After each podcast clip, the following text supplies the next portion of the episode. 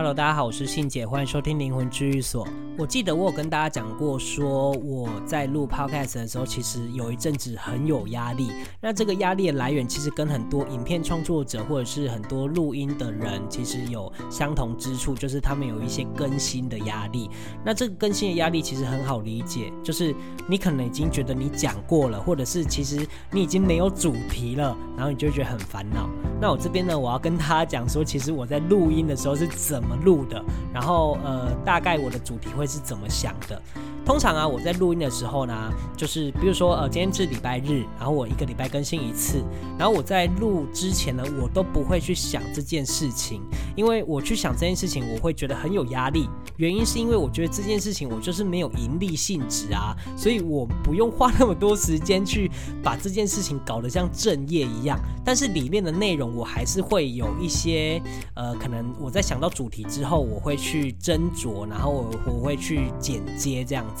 然后每次在录音的时候啊。我其实都还没有想到主题，我通常啊，就是这一句话讲完之后，我才会开始想主题。就是大家好，我是信姐，欢迎收听灵魂治愈所。我把这句话讲完之后，我才开始讲说，哎，我这一集要讲什么？我就会边想边录，所以这件事情就已经连续了超级多集了，大概应该有一半以的以上了吧。大概从三十集的时候，我大概就是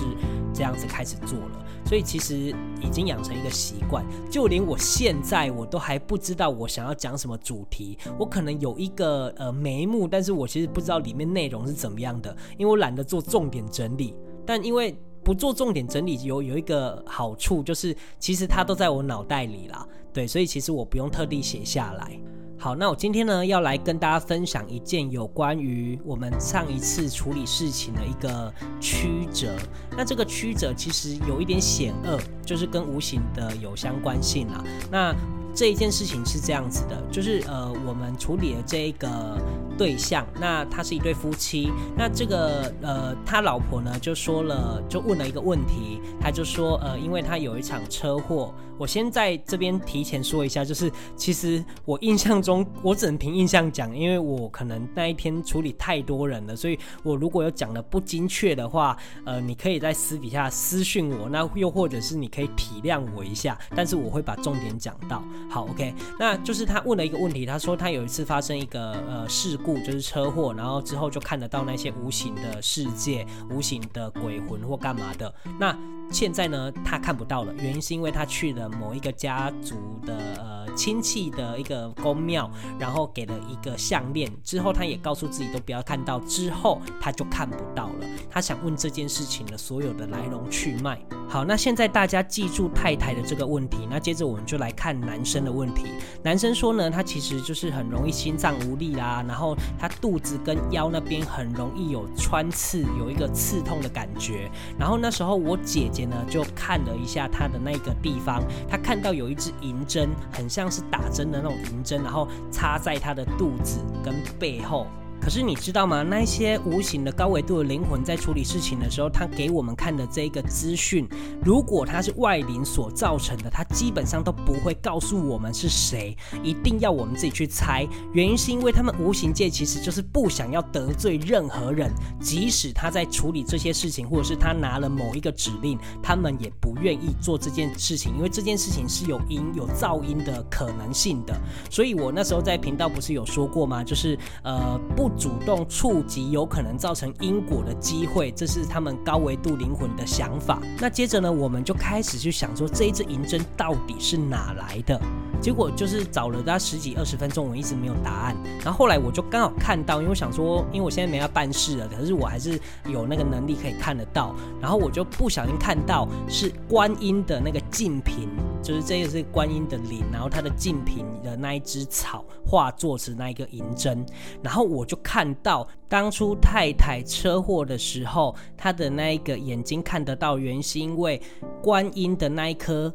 额头上的红痣。在他的头上，所以这件事情你就可以理解说，哦，他看得到，当然就是哦，一场车祸之后，然后外灵趁虚而入，可能想要叫他帮忙做一点事情或干嘛的。可是太太没有照做，因为太太就是不想要看得到嘛，所以他就是没有达成这个目的，然后就开始找先生麻烦了。可是这个时候有一个问题产生了，就是我姐说那些高维度的灵魂给他看一个讯息，就是他那一根银针是这个先生他去看风水的时候，山上看风水的时候遇到一个无形的一只白色的虎，就是白虎，然后呢，他叫他处理动物灵。那他讲出这件事情的时候，我跟阿姑就对看了一眼，因为这件事情非常的不对劲。那我在这边呢，先解释一下为什么不对劲。基本上呢，那一些鬼神啊，他们要处理自己的因果，只有一个办法，就是去帮助别人。可是他们要去帮助别人，必须要有一点办法啊。譬如说，他们要去考试，要去拿指令。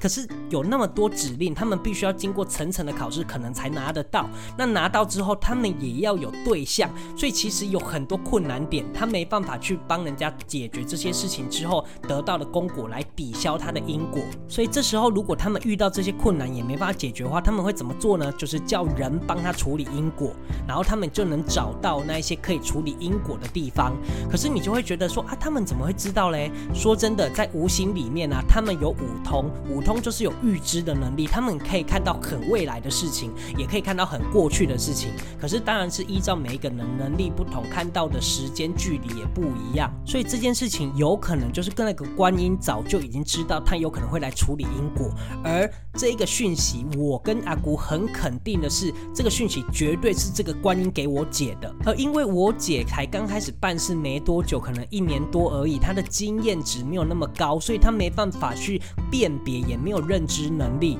所以那时候呢，她就很坚决的说：“哦，是谁会叫她要处理动物灵啊？处理谁的动物灵？就是处理这个观音的动物灵。”这样讲的话，大家好像不够清楚。有可能是这个观音跟这一只白虎有一点因果关系，所以观音想要度化他。那他是不是就可以拿到一个功果？所以他才会透露这样的讯息给我姐，所以背后还是充满着利益的关系的。但我们在处理因果的过程当中，有一个准则，就是你不能帮别人处理因果。你想一下好了，你今天帮无形的处理因果啊，如果他以后遇到困难，他又要来找你嘞，你自己的因因果果就已经有有够难解决了，你哪来的精神，哪来的钱，还要帮那些无形的，甚至还跟你没有血缘关系的人帮他们处？处理因果，你你绝对是处理不完的，所以每一次遇到这种事情，就会很司空见惯。那些无形的就会想尽办法叫你帮他处理这些因果，所以在这个场域里面，我们很常遇到这件事情。那这件事情，我们当然就是否决的，你不能帮他们处理因果，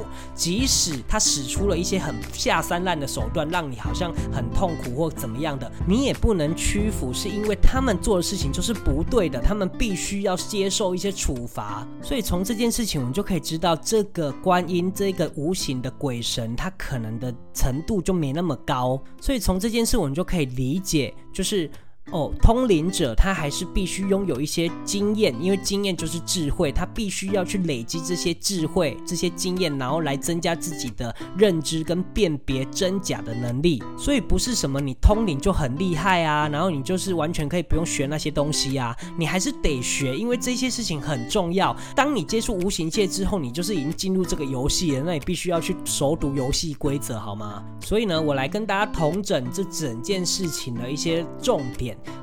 第一个重点就是呢，这个观音呢，他可能早就已经知道他们有可能可以处理因果的机会了，而这个机会可能就是从那一场车祸开始，所以无形的那一些鬼神，他们其实是有预知能力的，因为他们有五通。好，那第二件事的重点呢，就是这个通灵者他必须拥有这些能力，必须要有认知能力，因为有时候在处理事情的时候，你讯息有可能会乱接，所以你要去辨别讯息的真假跟来源。那第三件事情就是。是你尽量不要去触及别人造成的因果的事情，所以呢，你就是先把自己的事情处理好，然后别人如果要叫你帮忙处理因果什么的，你都一概拒绝，因为你不可能去承担别人的债嘛。所以整件事情厘清起来之后，就会比较好能理解。然后把这些观念学起来之后，也是保护自己的一个方法。虽然我讲这些很 detail 啦，但是就是有接触过的人可能就可以理解。但是就算你不理解的话，也没有关系，你多听几遍。但你也可以问我，